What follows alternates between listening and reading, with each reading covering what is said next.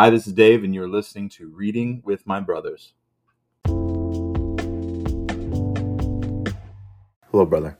Thanks for joining me again as we continue our journey through Thomas Watson's book, The Godly Man's Picture. This week, we're looking at what are sections 19 and 20 of chapter 4 in my Banner of Truth edition. A godly man is a man who does not indulge himself in any sin, and a man who is good in his relationships. Let's get into it.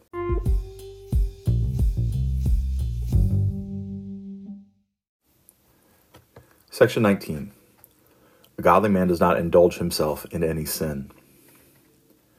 Though sin lives in him, yet he does not live in sin. Every man that has wine in him is not in wine. A godly man may step into sin through infirmity, but he does not keep on that road. Quote, See if there be any wicked way in me. Psalm 139, verse 24. Question What is it to indulge sin? Answer 1. To give the breast to it and feed it. As a fond parent humors his child and lets him have what he wants, so to indulge sin is to humor sin. Answer 2. To indulge sin is to commit it with delight. Quote, they had pleasure in unrighteousness. 2 Thessalonians 2:12. In this sense, the godly man does not indulge sin. Though sin is in him, he is troubled at it and would gladly get rid of it. There is as much difference between sin in the wicked and the godly as between poison being in a serpent and in a man. Poison in a serpent is in its natural place and is delightful, but poison in a man's body is offensive, and he makes antidotes to expel it. So sin in a wicked man is delightful, being in its natural place, but sin in a child of God is burdensome, and he uses all means to expel it. The sin is trimmed off, the will is against it. A godly man enters his protest against sin. Quote, What I do, I allow not. Romans 7:15. A child of God, while he commits sin, hates the sin he commits. Romans 7. In particular, there are four sorts of sin which a godly man will not allow himself. Number one, secret sins. Some are more modest than to commit gross sin. That would be a stain on their reputation. But they will sit brooding upon sin in a corner. Quote, Saul secretly practiced mischief. 1 Samuel 23 9. All will not sin on a balcony, but perhaps they will sin behind the curtain. Rachel did not carry her father's images in a saddlecloth to be exposed to public view, but she put them under her and sat on them. Genesis 31:34. Many carry their sins secretly, like a candle in a dark lantern. But a godly man dare not sin secretly.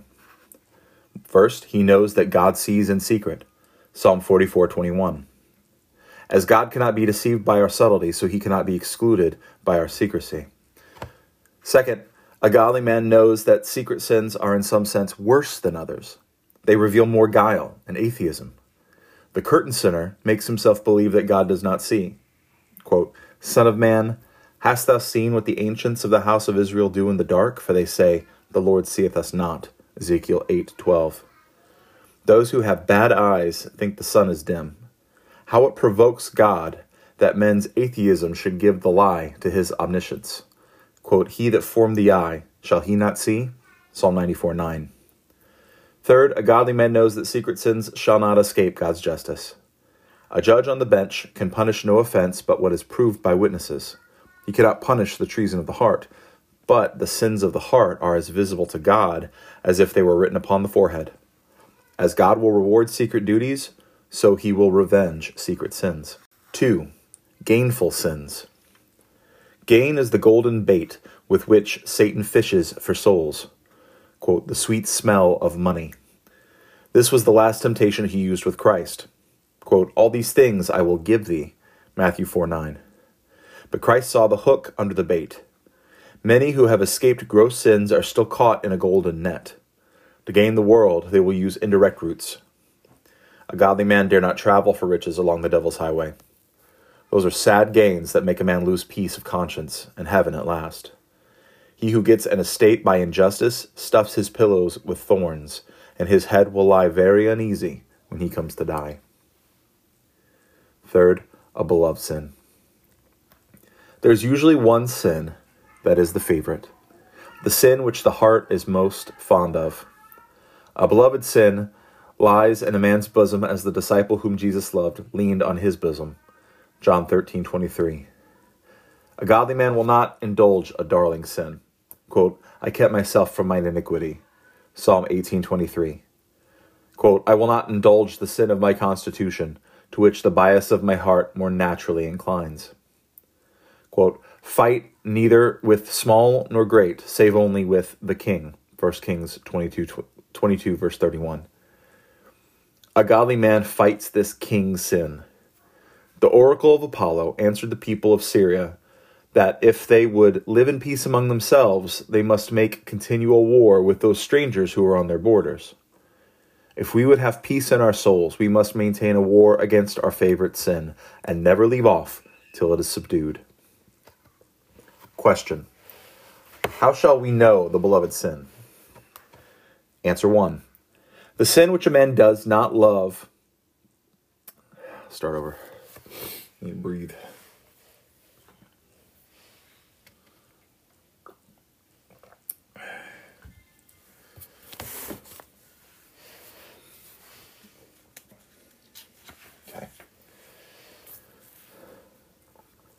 Question How shall we know the beloved sin? Answer 1. The sin which a man does not love to have reproved is the darling sin. Herod could not endure having his incest spoken against. If the prophet meddles with that sin, it shall cost him his head. Men can be content to have other sins declaimed against, but if a minister puts his finger on the sore and touches this sin, their hearts begin to burn with malice against him. Herodias was an ominous sign. Answer 2. The sin on which the thoughts run most is the darling sin. Whichever way the thoughts go, the heart goes. He who is in love with a person cannot keep his thoughts off the object. Examine what sin runs most in your mind. What sin is first in your thoughts and greets you in the morning. That is the predominant sin. Answer 3. The sin which has most power over us and most easily leads us captive is the one beloved by the soul. There are some sins that a man can resist better.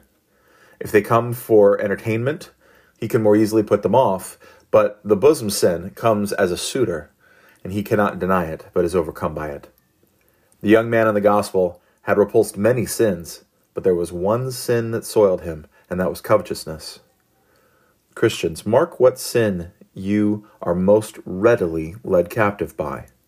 That is the harlot in your bosom. It is a sad thing that a man should be so bewitched by lust that if it asks him to part with not only half the kingdom, Esther 7 2, but the whole kingdom of heaven, he must part with it to gratify that lust. Answer 4. The sin which men use arguments to defend is the beloved sin. He that has a jewel in his bosom will defend it for very life. So when there is any sin in the bosom, men will defend it. The sin we advocate and dispute for is the besetting sin. If the sin is passion, we plead for it. I do well to be angry. Jonah 4 9. If the sin is covetousness, we vindicate it and perhaps wrest scripture to justify it. That is the sin which lies nearest the heart. Answer 5. The sin which most troubles us and flies most in the face in an hour of sickness and distress. That is the Delilah sin. When Joseph's brethren were distressed, their sin in selling their brother came to remembrance we are verily guilty concerning our brother, in that we saw the anguish of his soul when he besought us, and we would not hear. Therefore is this distress come upon us. Genesis 42 21. So when a man is on a sick bed, and conscience says, You have been guilty of such a sin, you went on in it, and rolled, rolled it like honey under your tongue. Conscience is reading him a sad lecture. That was the beloved sin for sure. Answer 6. The sin which a man finds most difficulty in giving up is the endearing sin. Of all his sons, Jacob found most difficulty in parting with Benjamin. Joseph is not, and Simeon is not, and you will take Benjamin away. Genesis 42:36. So the sinner says, This and that sin I have parted with, but must Benjamin go? Must I part with this delightful sin? That goes to the heart. As with a castle that has several forts about it, The first and second fort are taken, but when it comes to the castle, the governor will rather fight and die than yield that. So a man may allow some of his sins to be demolished, but when it comes to one sin, that is the taking of the castle. He will never agree to part with that. That is the master sin for sure. The besetting sin is a God provoking sin. The wise men of Troy counseled Priam to send Helena back to the Greeks, not permitting himself to be abused any longer by the charms of her beauty, but keeping her within the city would lay the foundation of a fatal war. So we should put away our Delilah sin, lest it incense the God of heaven and make him commence a war against us. The besetting sin is of all others most dangerous. As Samson's strength lay in his hair, so the strength of sin lies in this beloved sin. This is like a poison striking the heart, which brings death. A godly man will lay the axe of repentance to this sin and hew it down. He sets this sin, like Uriah, in the forefront of the battle so that it may be slain. He will sacrifice this Isaac. He will pluck out this right eye so that he may see better to go to heaven. Number four, those sins which the world counts lesser. There is no such thing as little sin, yet some may be deemed less comparatively. But a good man will not indulge himself in these, such as, first, sins of omission. Some think it no great matter to omit family or private prayer. They can go for several months and God never hears from them. A godly man will as soon live without food as without prayer. He knows that every creature of God is sanctified by prayer. 1 Timothy 4 5.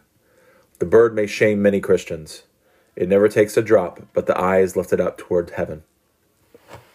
Second, a godly man dare not allow himself vain, frothy discourse, much less that which looks like an oath. If God will judge for idle words, will he not much more for idle oaths? Third, a godly man dare not allow himself rash censuring. Some think this a small matter. They will not swear, but they will slander.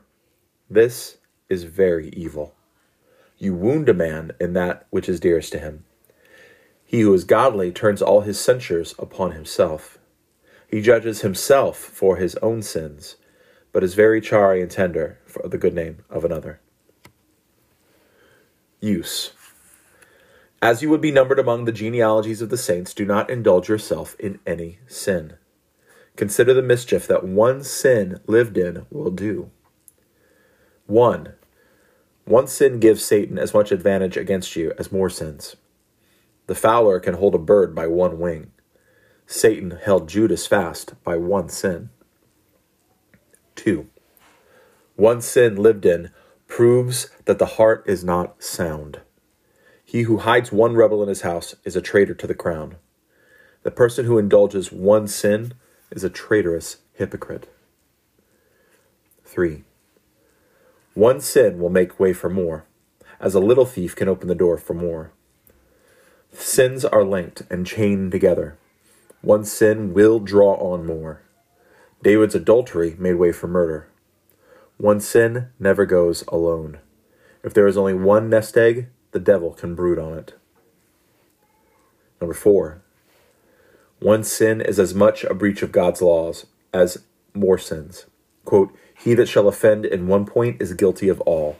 James 2:10. If a man is guilty of only one of these, he is as much a transgressor of the law as if he were guilty of all. 5. One sin lived in prevents Christ from entering. One stone in the pipe keeps out the water. One sin indulged in obstructs the soul and keeps the streams of Christ's blood from running into it. Number 6. One sin lived in will spoil all your good duties. A drop of poison will spoil a glass of wine. Abimelech, a bastard, destroyed seventy of his brethren. Judges 9 5. One bastard sin will destroy seventy prayers. One dead fly will corrupt the box of ointment. Number seven. One sin lived in will be like a cankerworm to eat out the peace of conscience. It takes away the manna from the ark and leaves only a rod. Alas, what a scorpion lies within, so said Seneca. One sin is a pirate to rob a Christian of his comfort. One jarring string puts all the music out of tune. One sin countenanced will spoil the music of conscience. Number eight, one sin allowed will damn as well as more sins. One disease is enough to kill.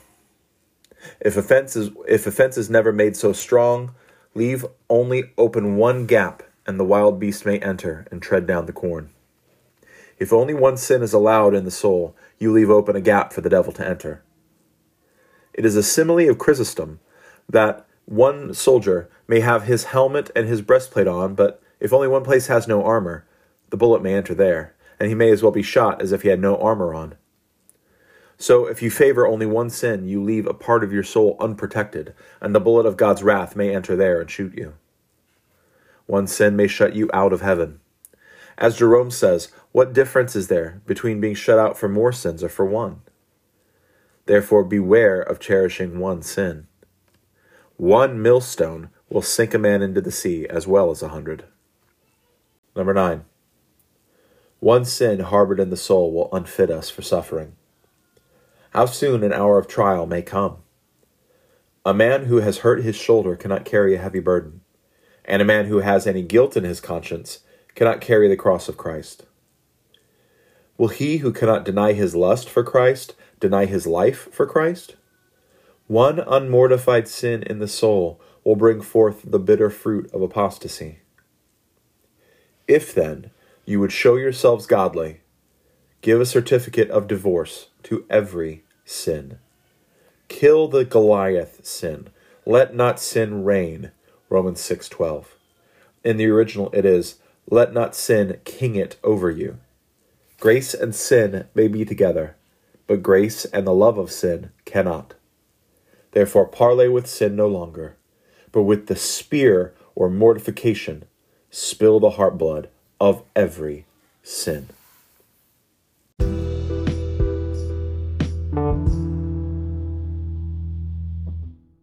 Section 20. A godly man is good in his relationships. To be good in general is not enough, but we must show piety in our relationships. Number one, he who is good as a magistrate is godly. The magistrate is God's representative. A godly magistrate holds the balance of justice and gives everyone his right. Quote, Thou shalt not respect persons, neither take a gift, for a gift doth blind the eyes. Deuteronomy 16:19. A magistrate must judge the cause, not the person. He who allows himself to be corrupted by bribes is not a judge, but a party. A magistrate must do that which is according to law. Acts 23:3. And in order that he may do justice, he must examine the cause. The archer who wishes to shoot right must first see the target.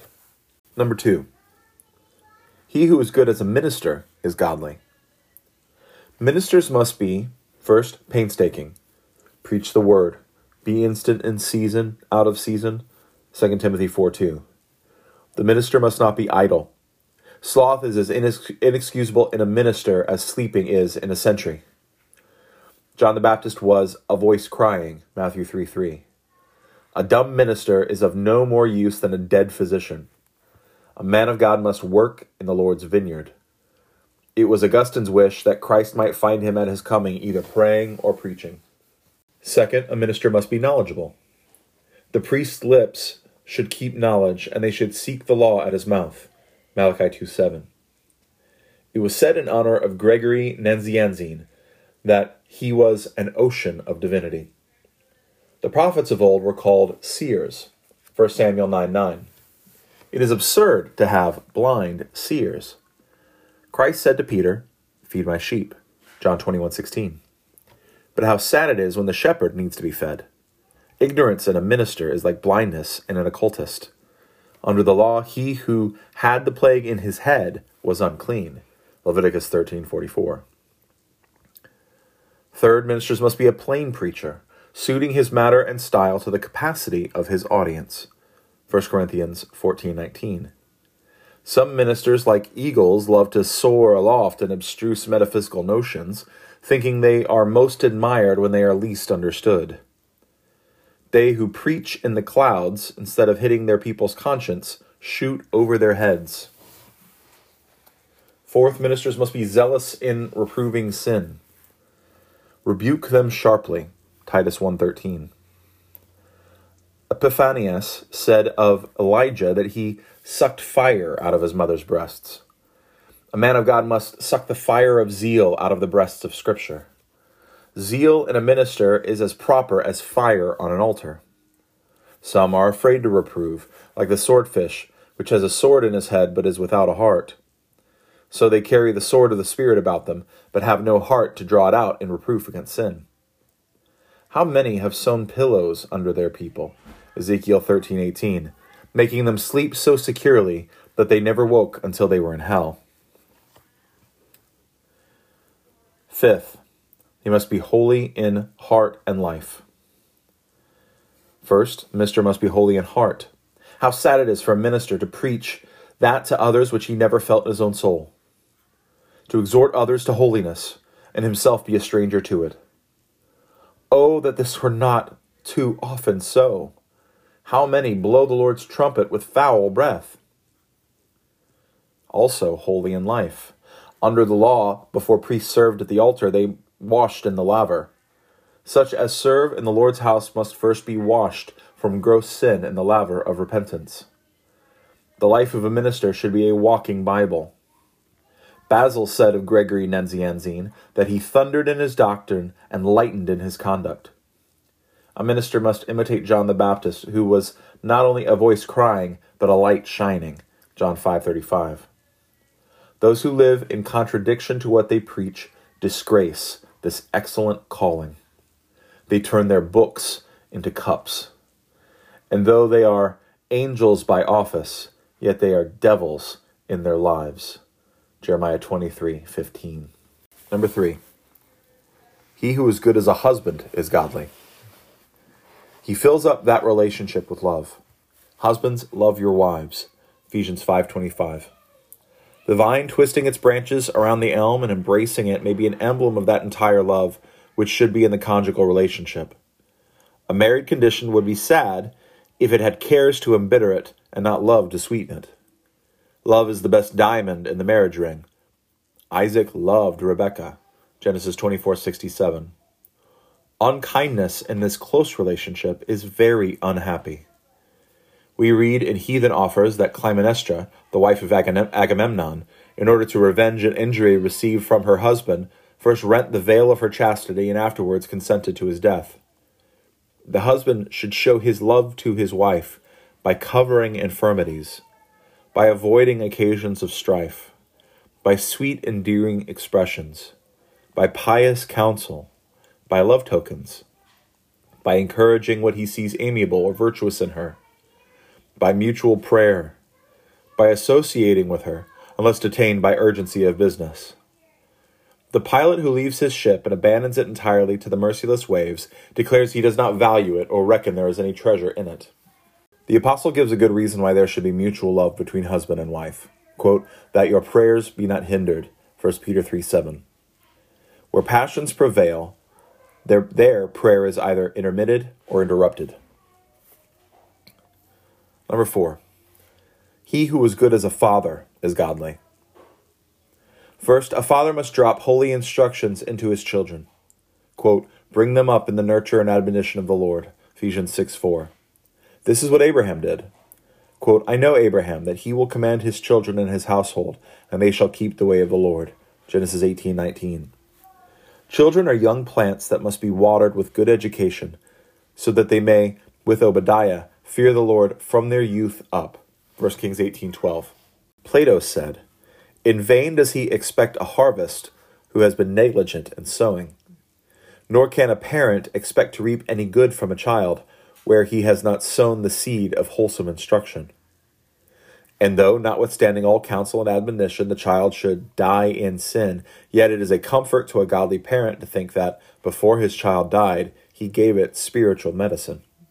Second, a parent must pray for his children. Monica, the mother of Augustine, prayed for his conversion, and someone said it was impossible that a son of so many prayers and tears should perish. The soul of your child is in a snare, and will you not pray that it may recover out of the snare of the devil? 2 Timothy 2:26. Many parents are careful to lay up portions for their children, but they do not lay up prayers for them. Third, a parent must give his children discipline. Withhold not correction from the child, for if thou beatest him with the rod, he shall not die. Proverbs 23:13. The rod beats out the dust and moth of sin. A child indulged and humored in wickedness will prove a burden instead of a blessing. David pampered Adonijah. Quote, his father was not displeased with him at any time, saying, Why hast thou done so? 1 Kings 1 6. And afterwards he was a grief of heart to his father, and wanted to put him off his throne. Correction is a hedge of thorns to stop children in their full career to hell. Number five, he who is good as a master is godly. A godly man promotes religion in his family. He sets up piety in his house as well as in his heart. Quote, I will walk within my house with a perfect heart. Psalm 101, verse 2. I and my household will serve the Lord. Joshua 24:15. I find it written in honor of Cranmer that his family was a nursery of piety. A godly man's house is a little church. Quote, the church which is in his house. Colossians 4:15. First, a godly man makes known the oracles of God to those who are under his roof. He reads the word and perfumes his house with prayer. It is recorded of the Jews that they had sacrifices in their family as well as at the tabernacle. Exodus 12:3. Second, a godly man provides necessities. He relieves his servants in health and sickness. He is not like the Amalekite who shook off his servant when he was sick. 1 Samuel 30, verse 13. But rather like the good centurion who sought Christ for the healing of his sick servant. Matthew 8, 5. Third, a godly man sets his servants a good example. He is sober and heavenly in his deportment. His virtuous life is a good mirror for the servants of the family to dress themselves by. Number six, he who is good in the relationship of a child is godly. He honors his parents.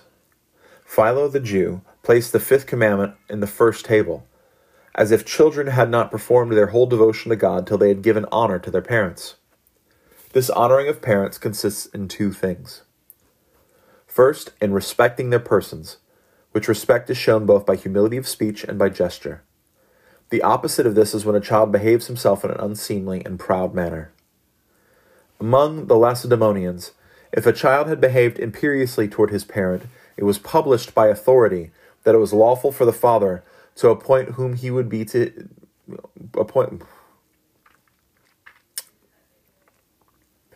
Among the Lacedaemonians, if a child had behaved imperiously toward his parent, it was published by authority that it was lawful for the father to appoint whom he would to be his heir and to disinherit that child. Second, obeying their commands. Children, obey your parents in the Lord. Ephesians 6 1. Duty is the interest which children pay their parents on the capital they have had from them. Christ has set all children a pattern of obedience to their parents quote, he was subject unto them. Luke 2:51. The Rechabites were eminent for this. I set before the Rechabites pots full of wine and said to them, Drink ye wine. But they said, We will drink no wine, for Jonadab, the son of Rechab, our father, commanded us, saying, Ye shall drink no wine, neither ye nor your sons forever. Jeremiah 35, 5 and 6. Solon was asked why, among the many laws he made, none was against disobedient children. He answered it was because he thought none would be so wicked. God has punished children who have refused to pay the tribute of obedience. Absalom, a disobedient son, was hanged in an oak between heaven and earth, as being worthy of neither. Manlius, an old man, was reduced to much poverty, and having a rich son, entreated him only for charity, but could not obtain it. The son disowned him as his father, using reproachful language. The poor old man let tears fall as witness to his grief, and went away. God, to revenge this disobedience upon his son, soon afterwards struck him with madness. He in whose heart godliness lives makes as much conscience of the fifth commandment as of the first. Number seven, he who is good as a servant is godly. Quote, Servants, be subject to them who are your masters according to the flesh with fear and trembling. Colossians 3.22 Ephesians 6 5. The goodness of servants lies in, first, diligence, Abraham's servants quickly dispatched the business his master entrusted him with. Genesis 24:33. Second, cheerfulness. Servants must be free willers like the centurion's servants. Quote, if I say to one go, he goeth. Luke 7 8. Third, faithfulness, which consists in two things. First, in not defrauding, not purloining, Titus 2.10. And second, in keeping counsel. It proves the badness of a stomach when it cannot retain what is put into it, and the badness of a servant who, when he cannot retain those secrets which his master has committed to him. Fourth, silence, not answering again, Titus 2.9. It is better to correct a fault than to minimize it. And what may stimulate a servant in his work is that encouraging scripture, quote, knowing that of the Lord you shall receive the reward of the inheritance, for ye serve the Lord Christ. Colossians 3:24. If Christ should bid you do a piece of work for him, would you not do it? While you serve your master, you serve the Lord Christ. If you ask what salary you shall have, quote, you shall have the reward of the inheritance. Use 1. Is it the grand sign of a godly man to be relatively holy? Then the Lord be merciful to us. How few godly ones are to be found. Many put on a coat of profession. They will pray and discourse on points of religion, but, quote, what meaneth this bleating of the sheep? 1 Samuel 15 14. They are not good in their relationships. How bad it is when Christians are defective in relative piety. Can we call a bad magistrate godly? He perverts equity. Quote, Do ye judge uprightly, ye sons of men? Ye weigh the violence of your hands in the earth. Psalm 58, verses 1 and 2. Can we call a bad parent godly? He never teaches his child the way to heaven. He's like an ostrich, which is cruel to her young. Job 39, 16. Can we call a bad employer godly? Many employers leave their religion at church, as the clerk does his book. They have nothing of God at home. Their houses are not Bethels, but Bethavens, not little temples, but little hells. How many employers at the last day must plead guilty at the bar? Though they have fed their servants' bellies, they have starved their souls. Can we call a bad child godly? He stops his ears to his parents' counsel. You may as well call him who is disloyal a good subject. Can we call a bad servant godly? He is slothful and willful. He is more ready to spy a fault in another than to correct it in himself. To call one who is bad in his relationships godly is a contradiction. It is to call evil good. Isaiah 5:20. Use number 2. As we desire to have God approve of us, let us show godliness in our relationships. Not to be good in our relationships spoils all our other good things.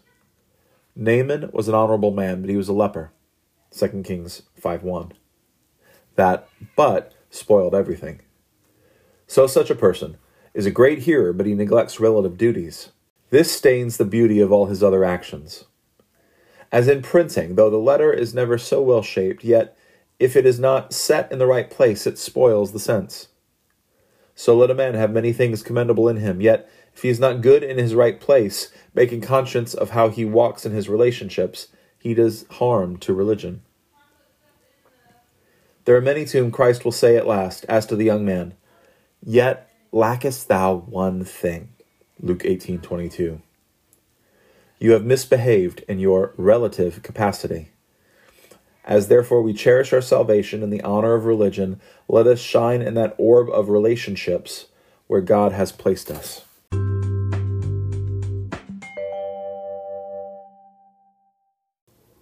There you go, brother.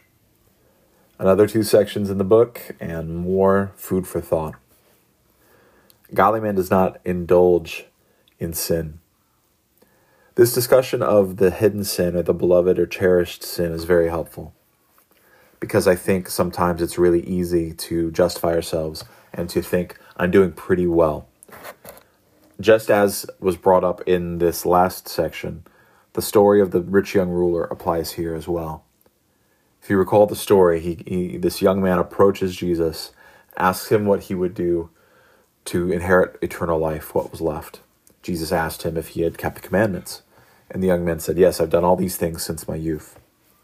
Then Jesus, who saw through him and saw his true need and his true issue, and as Mark puts it, loved him as he looked at him, said to him, There's one thing you lack. Go sell all that you have, give it to the poor, and then come follow me. Because Jesus knew that this young man's beloved, cherished secret sin was covetousness, it was pride in possessions. And so it says the young man went away sorrowful because he had much wealth. This isn't a parable, as some would try to, to claim, that we should all sell everything we have and give it to the poor, or else we're not really following Jesus. The point here was that Jesus knew that this young man had a secret sin that he would hold on to more than anything else. And Jesus, as a good surgeon, put his finger on that one place and said, Here is the sickness. In the same way, our brother Thomas opens our eyes and reminds us of all the ways our cherished and secret sins can display themselves in our daily life. The thing that we don't want to have talked about, the thing that we don't want to give up, the thing that we protect and defend. I thought that was a really great observation that we will speak up loudest and try to defend and justify most quickly the place where we have a hidden sin. So, for example, someone who struggles with lust and pornography will most vocally seek to justify consuming entertainment that feeds that fleshly thought process. When they're questioned about it, they try to make arguments against it and, and, and try to justify it and compare themselves to others and do all of these things. And the point here, I'm, I'm not going to pick out, you know, I was t- tempted to name specific things, for example, but the point here is not the specific entertainment, but it's it's the question of if someone points out an issue that may be sinful and your first thought is to defend yourself vocally and strongly, passionately, it may be a good idea to take a step back and say, is this really de- defensible? Is this really something worth defending? Now, there are times when someone may accuse you of something that's not sin, and it's right and good to lovingly, carefully correct that person you know, they may say, well, the way you're acting or the way you're responding or the way you're speaking about this or that issue is sinful. Well, no, not necessarily. You know, we've talked about before in, in past sections that a righteous man, a godly man, is a, is a zealous man. And so sometimes we speak with passion and with fire and with heart about things that matter, about the things of God, about issues of right and wrong. And there may be those who would oppose us and say, well, I'm not disagreeing with what you're saying, but the way you're saying it is sinful. Well, not necessarily. The way we're saying it may be appropriate. So it's the, the point here is not that anytime someone questions you, you're in the wrong.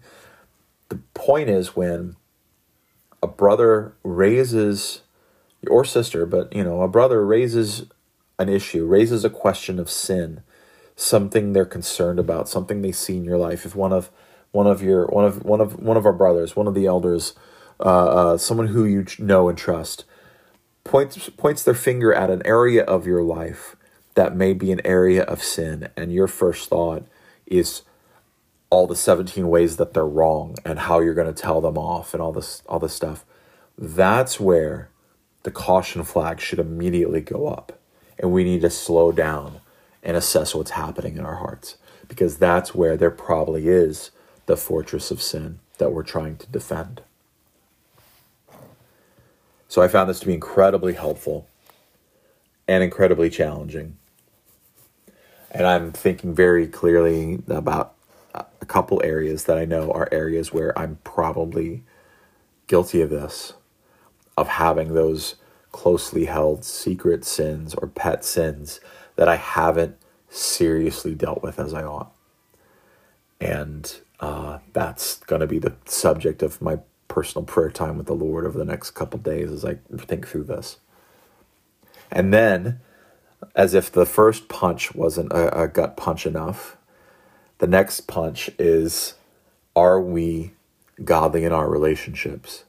And Watson goes through the various relationships of a man's life in order to ask, are we godly in, in our conduct as a husband, as a father, as a child to our parents, as a master or a servant in our work relationships?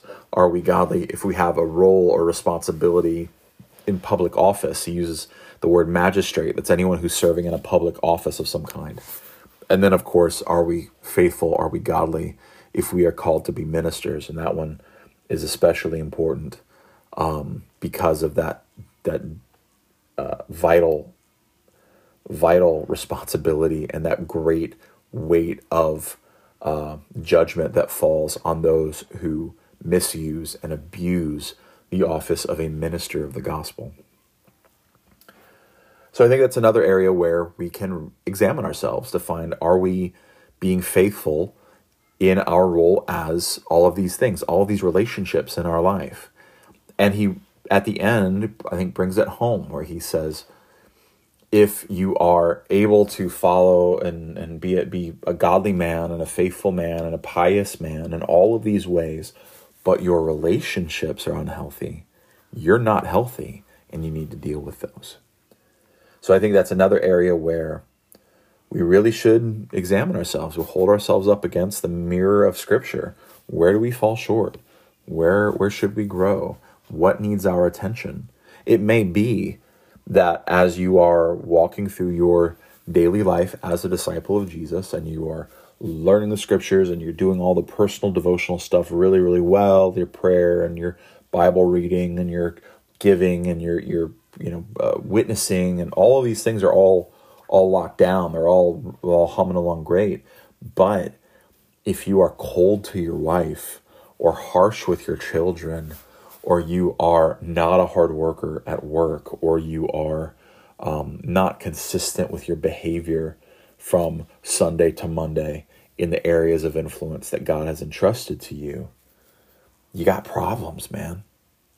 And you need to deal with it. And if you're quick to defend yourself, then we go back to the last section, because that may be the area of secret sin that you're trying to protect. So, some good things for us to think about today, some really challenging things for us to think about today. And I hope that as you're working through this, as you're thinking through this, I, I pray that this is uh, part of the process that God is using to refine you as a man, as a follower of Jesus, uh, as He is me, because this has definitely been really feeding into a lot of my thought process, my self examination, and, and and some my some of my my prayer and my Bible study, my consideration. Um, which that's why we're doing this, right? That's why we're. This isn't just because we think it's interesting or intellectually stimulating. My my goal with all of this, my goal with this book, is that as we go through it together, it would challenge us and it would reveal places where we all need to grow, where each of us needs uh, to mature and to grow as a believer. So I, I pray this is uh, helpful for you. I pray it's good for you. And um, let's close out uh, in prayer for this week uh, right now.